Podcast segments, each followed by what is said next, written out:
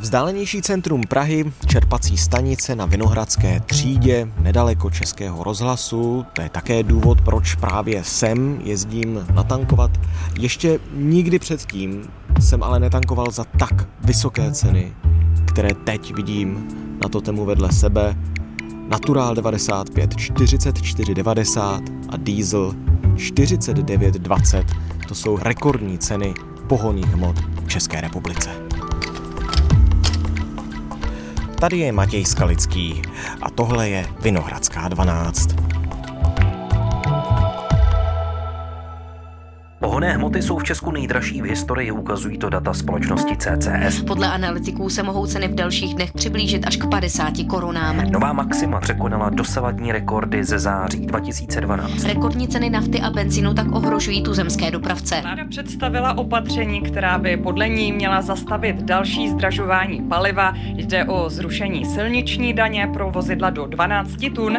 Usiluje taky o ukončení povinného přidávání biosložky do nafty se musí, to se ne, nedá nic dělat, že jo?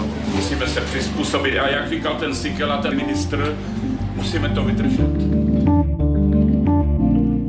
Benzín a nafta nad zlato. Kvůli válce na Ukrajině pohonné hmoty zdražily tak, že jejich ceny musela řešit dokonce česká vláda. Pomůže to? A kam až můžou ceny vyrůst? Otázky pro ekonoma Aleše Roda z Centra ekonomických a tržních analýz.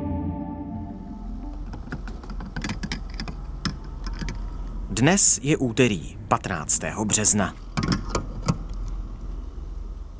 Dobrý den, díky, že jste přišel do Vinohradské 12. Dobrý den, děkuji za pozvání. Jak je možné, že ceny nafty a benzínu v posledních týdnech tak výrazně vzrostly, přestože ruská ropa do Evropy stále proudí? Je to prostě reakce trhu na obavy z toho, co se teď děje na Ukrajině? Je to kombinace několika důvodů konkrétně pěti důvodů. První důvod je růst cen ropy, protože ropa z burzy v Amsterdamu zdražuje. Je to reakce na nejistotu a spekulace. Připomeňme, že se ta kotovaná cena ropy Brent za poslední měsíc více než dvojnásobila z nějakých 60 dolarů na barel na 120 dolarů na barel. Komoditní burza funguje trošku jinak než akciová burza, protože když na té burze obchodujete, tak si nekupujete podíl v nějaké firmě, ale sázíte spekulujete na pokles nebo růst eh, toho aktiva. Druhým tím důvodem je eh, měnový kurz, ceny ropy a těch eh, ropných produktů jsou kotovány v dolarech a připomeňme, že za poslední měsíc koruna vůči dolaru oslobila o 10%, což má významný vliv je třeba zase říci, že Česká národní banka zahájila intervence na posilování koruny, takže v příštích dnech nebo týdnech bychom měli vidět eh, pozitivní trend eh, na tomhle důvodu, ale do těch současných cen se nepochybně promítl. Centrální banka na svých stránkách uvedla, že má v mezinárodním srovnání vysoké devizové rezervy, které může v takto výjimečné situaci využít. A koruna, ten smysl je jednoduchý. My prostě nemůžeme připustit, aby koruna dramaticky oslabovala v důsledku této strašné geopolitické krize. Eh, třetí důvod jsou okolnosti na straně nabídky. Eh, právě probíhá odstávka plánovaná v rafinérii v Bratislavě, je chystaná poměrně velká odstávka v rafinérii v Karalupech mezi 15. březnem a 18. dubnem. Ty jsou každý rok, eh, jsou standardní, ale teď to může mít negativní dopad na cenu, protože zkrátka přichází v ten nejméně vhodný moment. Čtvrtým důvodem je panika. Některé čerpací stanice reportují čtyřnásobnou vyšší výtoč než normálně, což je velmi dramatické. Fronta tady, nejmenší. Čekal jste dlouho? Ne. Ale včera jsem nemohl natankovat to bych tu byl do půlnoci. Zkoušel jste už včera tedy? No, a to byla hrozná fronta. Kvůli levnějším pohoným hmotám i potravinám jezdí podle celní zprávy za hranice čím dál víc lidí. Například v minulých dnech byl zájem o levnější benzín a naftu tak velký, že tamním čerpacím stanicím došly zásoby. Pro ně to potom znamená, že buď musí eh, zvýšit ceny, aby nezůstaly na suchu, tak říkajíc, anebo musí ty dodávky dovážet spotově, eh, to znamená mimořádně někam volat, objednávat si mimořádné zavážky, které jsou samozřejmě za ty stávající vysoké ceny a to tlačí cenu nahoru. Zde je důležité si uvědomit, že pro čerpací stanici je eh, prodej pohonných hmot velmi důležitým, ale nikoli jediným zdrojem financí, protože hm, pro posluchače můžeme říci, že když si zajedou koupit na čerpací stanici naftu nebo benzín za 500 korun a k tomu si dají kapučíno za 50 korun, tak ta marže, kterou bude mít majitel čerpací stanice na těchto dvou nákupech, bude podobná. Pro ně je tedy důležité, aby ta čerpací stanice fungovala a umožňovala generovat i ty prostředky z těch nákupů jiného zboží než pohoných hmot. No a konečně ten pátý důvod je nasnadně, je to nejistota, politický tlak na omezení dodávek ruské ropy eh, způsobuje přetlačovanou orupu neroskou, eh, je zde velká nejistota, co se bude dít v následujících týdnech nebo měsících. Někteří zahraniční dodavatele zkracují dodávky ropných produktů nejenom na český trh, což je zkrátka problém, který tlačí cenu nahoru. Takže eh, abych to shrnul, kdybyste se mě v běžné době zeptal, jaké důvody můžou nastat pro to, aby eh, skokově zdražily pohonné hmoty, tak já bych vám teoreticky takhle vyjmenovával, řekněme takových jako 7, 8, 10 důvodů a my jsme svědky toho, že teďka platí pět z nich najednou.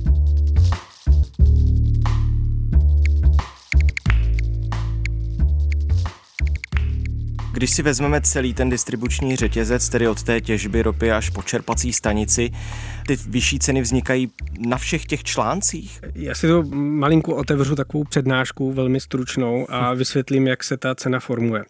Na konci je, je takzvaná totemová cena, což je ta cena, kterou vidíme na čerpací stanici, na tom totemu a často se rozhodujeme, jestli na ní zamíříme nebo ne. A ta cena se skládá samozřejmě z ceny komodity, potom je, je tam marže rafinerie za to, že tu ropu zpracuje, vyrobí z ní pohonou hmotu, a přidává se k tomu takzvaná inland premium, což je složka, která v jednoduchosti řečeno udává vzdálenost mezi eh, přístavem nebo mezi těžebním místem a tím místem zpracování. Čím déle tu ropu musíte dovážet, ať už ropovodem nebo jinak, tak tím je ta inland premium větší. Potom je tam následně marže za skladování a prodej té hmm. pohonné hmoty, mysleno velkoobchodní prodej. K tomu se musí připočíst spotřební daň, když uvolňujete pohonnou hmotu z daňového skladu, tak na jeden litr motorové nafty přičítáte spotřební daň 9,95 korun za litr, na benzín 12,84 koruny za litr. Následně to dopravíte na tu čerpací stanici. Eh, čerpací stanice si k tomu přirazí vlastní marži, případně marži poskytovatelů karet a pro nepláce DPH ještě připočte DPH. A to je ta totemová cena. Takže my vidíme, že to skutečně není tak, že někde se objeví ropa a ta se dostane k čerpací stanici, ale ten eh, řetězec je poměrně dlouhý. Samozřejmě každý v tom řetězci počítá, myslí eh, hlavně na sebe a e, velmi často jsou ty čerpací stanice tím posledním článkem, který s tou cenou může něco dělat, protože když se podíváme na ten trh, tak e, můžeme říci, že průměrná marže čerpací stanice je dlouhodobě mezi 1,5 e, korunou až dvěma korunami na litr. Samozřejmě jsou tam nějaké výkyvy. A to platí i v tuto chvíli, když máme naftu, benzín za zhruba 50 korun, tak ta marže je skutečně jenom třeba kolem 2 korun průměrně? Průměrně to tak vychází. Máte období, kdy ta marže je větší, máte období, kdy ta marže je nižší, protože eh, ta čerpací stanice se rozhoduje následovně. Když eh, rostou ceny a je předpoklad, že ty ceny porostou, tak oni musí ty své zásobníky nebo nádrže doplňovat jako po okraj, protože chtějí samozřejmě prodávat co nejdíl tu cenu jako levnější než, než tu dražší. Naopak, když ty ceny klesají, tak velmi často doplňují ty nádrže jenom prostě z části, protože čekají na to, až jim někdo zaveze zase další den nebo za dva dny eh, tu levnější pohonou hmotu. Eh, ještě bych eh, zdůraznil, že zachytil jsem velmi často tu debatu, že prostě čerpací stanice má kapacitu na několik týdnů nebo na několik měsíců na uskladnění pohoných hmot po tou čerpací stanici, což není není pravda. Ty velké čerpací stanice zaváží pohonné hmoty klidně i několikrát denně. Ty malé čerpací stanice jednou za dva, za tři dny, někdo jednou týdně, ale skutečně je to tak, že těch pohonných hmot tam není za stolik a vy logicky nečekáte na suchou nádrž, ale doplňujete průběžně. Ty zavážky v tom daném týdnu se zúčtovávají průměrnými cenami za daný týden čerpací stanice zase tak velké zásoby nemají. Na některé čerpací stanice dojíždí cisterna se zbožím až několikrát denně. Jsou ty velké čerpací stanice a na ty menší na venkově třeba jednou za tři dny. Když se teď podíváme na ty ceny detailněji a vezměme si nějakou tu referenční cenu 50 korun za benzín, 50 korun za naftu, kolik z toho tvoří daně, kolik marže, kolik ta samotná pohoná hmota, jestli to jde vyčíslit? Jde to vyčíslit. Je tam jedno specifikum a to je, že spotřební daň, eh, jak na naftu, tak na motorový benzín je daná fixně. To znamená, ta se nemění, čímž pádem dochází k tomu, že když na to tému zdražují pohonné hmoty, tak absolutně roste ten daňový podíl, ale relativně klesá. Já hmm. to vysvětlím na příkladu. Eh, pokud bude motorová nafta stát 50 korun, tak eh, spotřební daň eh, je 9,95 korun za litr, DPH nějakých 8 68 korun za litr a zbytek, to znamená 31,37 koruny, tvoří komodita, distribuce a marže. Říkali jsme si, že zhruba ty dvě koruny z toho eh, jsou v průměru marže čerpací stanice. Takže 29 korun je ten zbytek? Takže 29 korun je ten zbytek. Daňová zátěž na těch 50 korunách je 37,26%. Kdyby motorová nafta stála 30 korun, tak eh, ta spotřební daň je stejná, to znamená 9,95, DPH je nižší 5,21, cena komodity, distribuce a marže je poloviční, to znamená 14,84 a podíl danové zátěže na ceně je 50,52%. Jo, takže tam vidíme vlastně to, jak díky té fixní spotřební dani nám s rostoucí cenou klesá ta eh, relativní zátěž, která je vyjádřená v korunách větší, ale relativně má menší podíl na té ceně.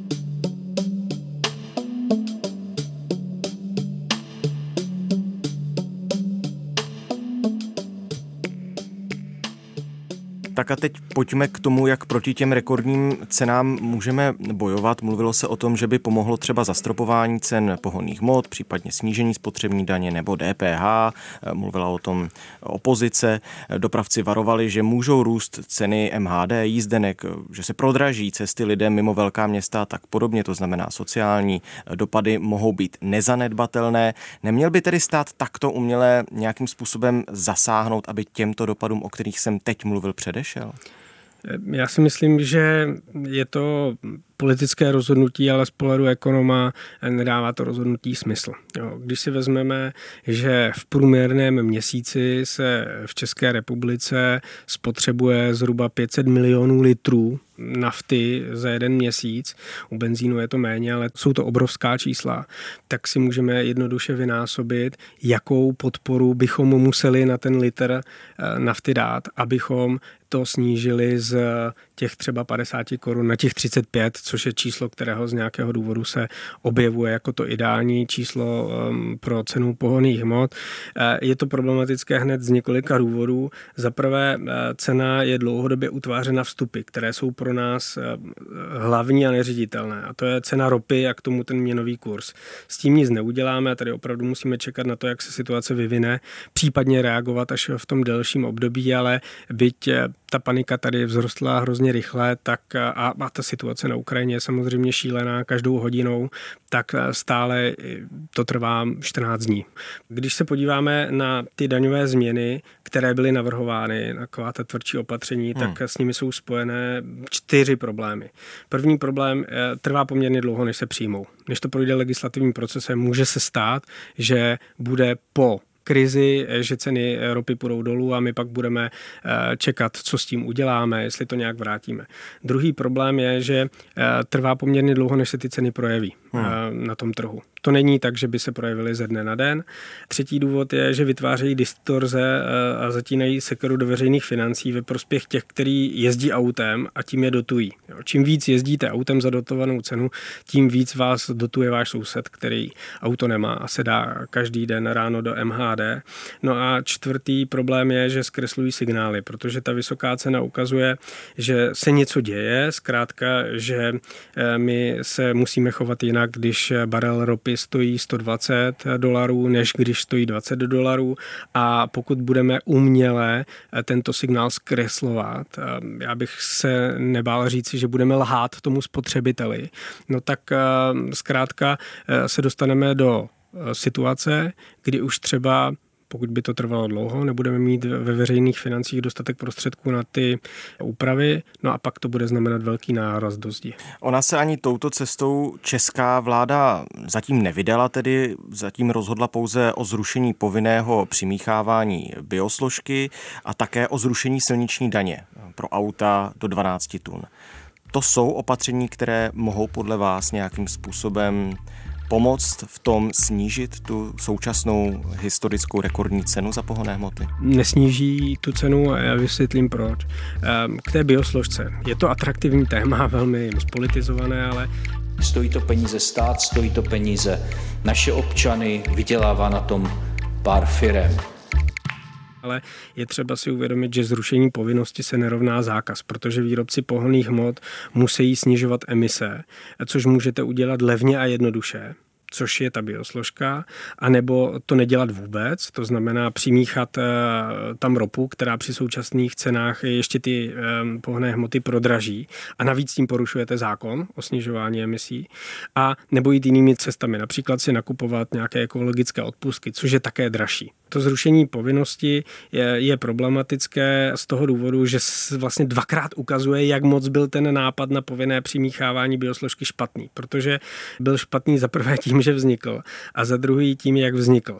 A on totiž jasně nařídil výrobcům nejenom to, čeho mají dosáhnout, ale také jak toho mají dosáhnout. Takže se ten celý trh nastavil na přimíchávání biosložek, a přizpůsobili se tomu dodavatelé, odběratelé, zemědělci, všichni. A vlastně teďka, když stojíme před tím problémem, jako zrušíme to, tak nemáme alternativy. Protože kdyby hnedka na začátku stát řekl, my po vás chceme tohle a udělejte si to, jak chcete, tak existuje předpoklad, že by těch cest, které by byly využívány, byly více a pak mezi nimi můžete flexibilně přecházet. Takhle v podstatě to přimíchávání biosložky nemá alternativu. Já to neříkám proto, že bych toho byl zastánce, naopak, ale nemůžu se než pousmívat nad tím, jak eh, velká očekávání někteří lidé, kteří třeba té problematice moc nerozumí, mají od eh, tohoto opatření.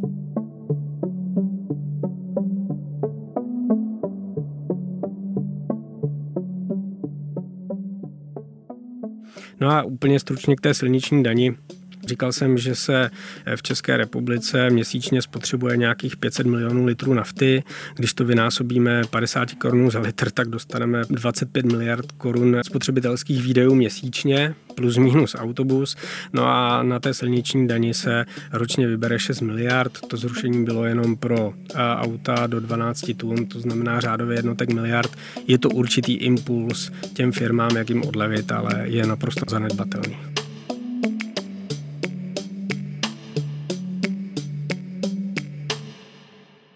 No a co nápady na nějaká další opatření, třeba fixní marže nebo dotování eh, paliv pomocí třeba sociálních dávek? Mluvilo se o tom ve Francii. Ty sociální dávky zase Politicky zní to hrozně hezky, ale já úplně dobře nevím, jak by to kdo chtěl provést, protože ta zásadní otázka zní, kdo to bude dostávat, jak prokážete neelastickou poptávku u toho eh, adresáta té dávky, to znamená, jak mu dokážete, že on nemá jinou alternativu, než používat to auto, aby najel prostě 100 kilometrů denně.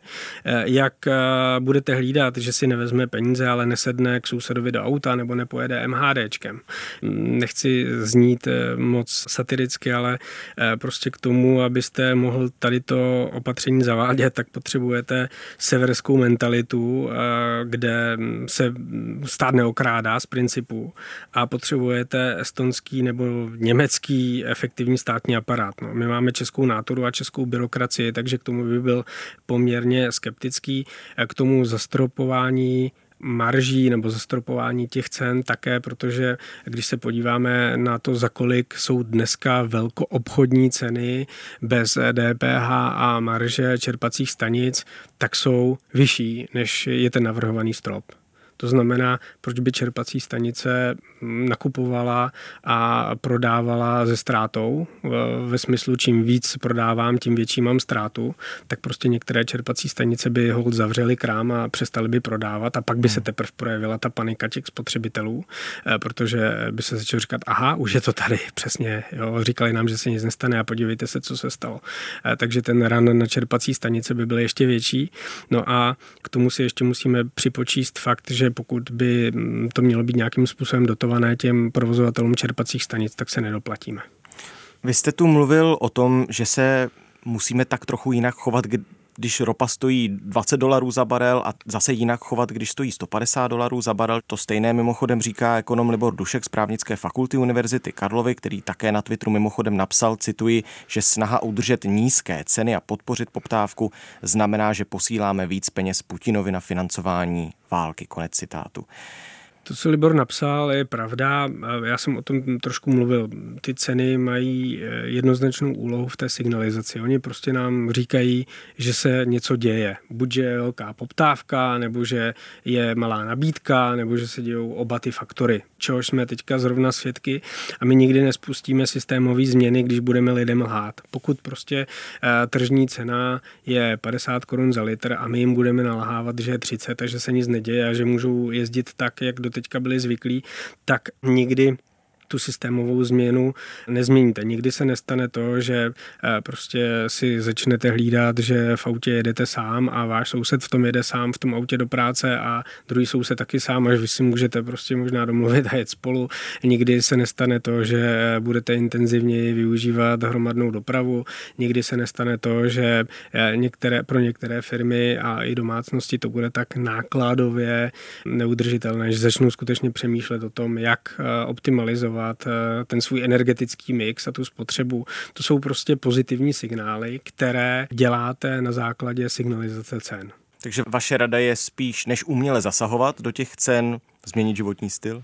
Nepochybně ano, ale v dlouhodobém eh, měřítku. V dlouhodobém měřítku nepochybně ano, tak to je nějaký trend, ke kterému asi všichni mm, jako směřujeme, nebo jsme spíš jako dotlačováni různými regulacemi. Eh, nicméně já si myslím, že tady jako opatření zajímavá jsou. Jedno z nich je eh, to, které navrhla hospodářská komora, která vlastně navrhla zaměřit se na podnik Čepro, který je jednak významným dodavatelem pohoných hmot na trh a zároveň provozuje 200 čerpacích stanic po celé České republice a oni navrhovali prostě, ať eh, jde tahle složka ovládaná státem příkladem, nastaví férové marže pro odběratele, nastaví férové marže pro spotřebitele na trhu a ten počet těch čerpacích stanic 200 není tak malý a jsou rozprostřené po celé republice, takže můžou vytvářet určitý férový benchmark k tomu, jak eh, by to oceňování těch pohonných hmot mohlo vypadat vypadat. Tím by nám odpadl ten argument, eh, majitelé čerpacích stanic jsou neféroví a okrádají nás, protože by bylo jasně vidět, že skutečně platí to, co jsem říkala, sice, že v dlouhodobém horizontu je ta marže čerpacích stanic kolem eh, dvou korun na litr. Prostě by se držely nějaké ustálené hranice. Držely by se nějaké ustálené cené hranice a ono eh, v České republice máte nějakých 4 tisíce čerpacích stanic. Ten hmm. trh je velmi konkurenční a lidé mm, jsou někdy až eh, jako neracionálně eh, senzitivní na tu cenu. To znamená, tak jak eh, se kolují vtipy o tom, že někdo jede přes celé město, aby si v supermarketu koupil dvě koruny levnější mléko, tak spotřebitelé u pohoných hmot reagují velmi podobně. Ty informace o těch levnějších pohoných hmotách se rozkřiknou. Naopak nejdražší čerpací stanice ve městě, která je od té nejlevnější vzdálená asi jenom půl kilometru, tak nabízí naftu o téměř 5 korun dráž. A tu premiérovou dokonce za 47 Určitě korun. máte taky takové zkušenosti, že, že si předáváte s kolegy nebo přáteli rady, kde to zrovna kolik stojí a kde to je super výhodné. No a to by na ten trh mělo podle mě mnohem větší dopad než nějaké drakonické regulace, které je otázkou stejně, jak je dokážeme dobře ohlídat. Moc krát díky za vaše vysvětlení a odpovědi. Já moc děkuji za pozvání. Taková byla dnešní Vinohradská 12 s ekonomem Alešem Rodem. Poslechněte si i další díly z pravodajského podcastu Českého rozhlasu. Jsme v audiotéce Můj rozhlas CZ, na webu iRozhlas.cz a také nás najdete ve všech podcastových aplikacích. Psát nám můžete na e-mail vinohradská12 zavináč rozhlas.cz. Naslyšenou zítra.